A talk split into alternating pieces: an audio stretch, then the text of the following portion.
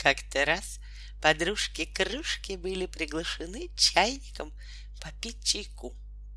Компания собралась довольно пестрая. Первой явилась чайная же чашка, расписанная синими узорами.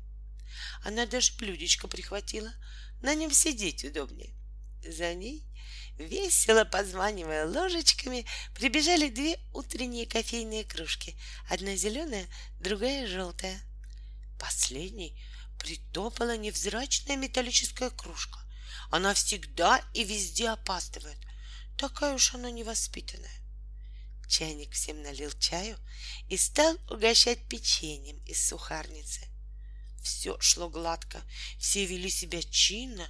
Одна только металлическая кружка громко хлебала, чавкала, жадно хватала печенье и запихивала его в рот обеими руками.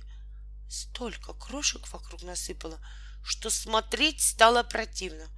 А потом, наклонившись, чтобы подъесть крошки, она разлила чай, поскользнулась и с грохотом свалилась со стола на пол.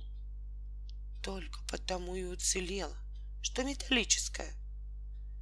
Вот, всегда с ней так, рассердились хорошо воспитанные чашки. И ведь никогда не разобьется, поддакнул чайник.